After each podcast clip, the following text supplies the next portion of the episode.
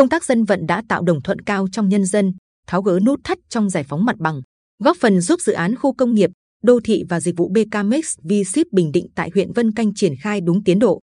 luôn gần dân, thấu hiểu tâm tư nguyện vọng của nhân dân, giải quyết công việc hài hòa, hợp lý, thấu tình đạt lý là tinh thần xuyên suốt được cấp ủy đảng, chính quyền huyện Vân Canh chú trọng trong quá trình thực hiện dân vận để triển khai giải phóng mặt bằng dự án khu công nghiệp, đô thị và dịch vụ BKMX V-Ship Bình Định.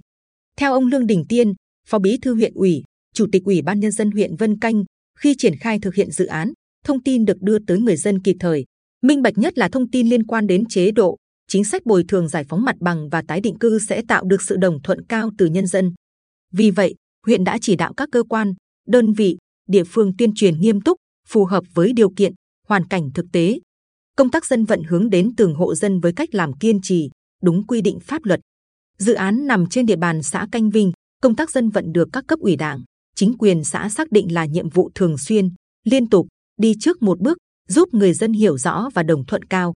Ông Trần Văn Bài, Chủ tịch Ủy ban nhân dân xã Canh Vinh cho biết, địa phương tập trung tuyên truyền về vai trò, ý nghĩa của dự án đối với sự phát triển kinh tế xã hội của địa phương, hướng dẫn, giải thích các chế độ, chính sách liên quan đến bồi thường, giải phóng mặt bằng.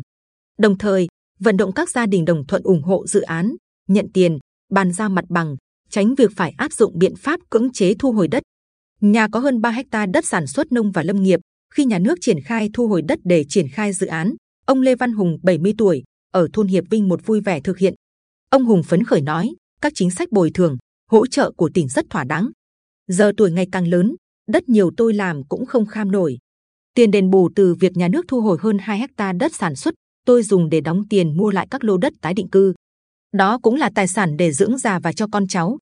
Tương tự, ông Huỳnh đến 68 tuổi, ở thôn Hiệp Vinh 2 cũng nhanh chóng chấp thuận việc thu hồi 2,5 hecta đất sản xuất nông và lâm nghiệp.